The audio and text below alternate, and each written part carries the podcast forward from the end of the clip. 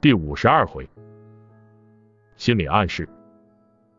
今天子龙讲了一个故事，说有人把一个人关在一间不透光的屋子里，在墙上挖一个小洞，把那人的胳膊拽出来，然后用刀子在他的手指头上划一小口，上面挂一盛满水的木桶，钻一小眼，让水缓慢的一滴一滴的落到下面的一个盆里。过了一夜，屋里的那个人便死掉了，面色苍白，像是死于失血过多。但其实他手上的伤口只流了一滴血而已。我听完以后觉得有些毛骨悚然。试想一下，在一个黑咕隆咚的屋子里，听着外面滴答滴答的声音，感觉自己的血正在源源不断的流失，的确是件恐怖的事情。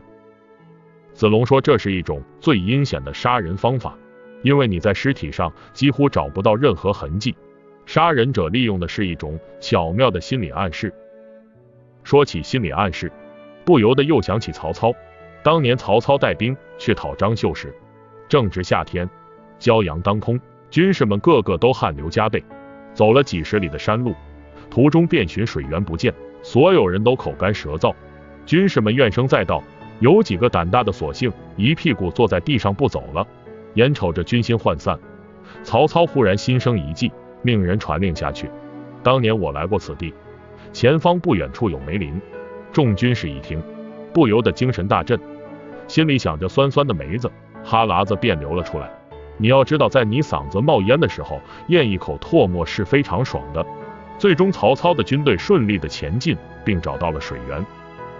后来，人们把这件事叫做望梅止渴，这也是一个心理暗示的现象，虽然没有放血的那个精致巧妙。但却是信手拈来，实际上远比处心积虑杀人的那个高明的多。有一天，我说好了请魏延来家里喝酒，一大早我在客厅的茶几上放了一盘绿豆糕，然后坐在椅子上等客人上门。吃饭喝酒的事，魏延总是很积极的。来了以后，我安排魏延坐下，然后说：“你先坐会儿，我到后面方便一下。”我故意在后堂磨蹭了一会。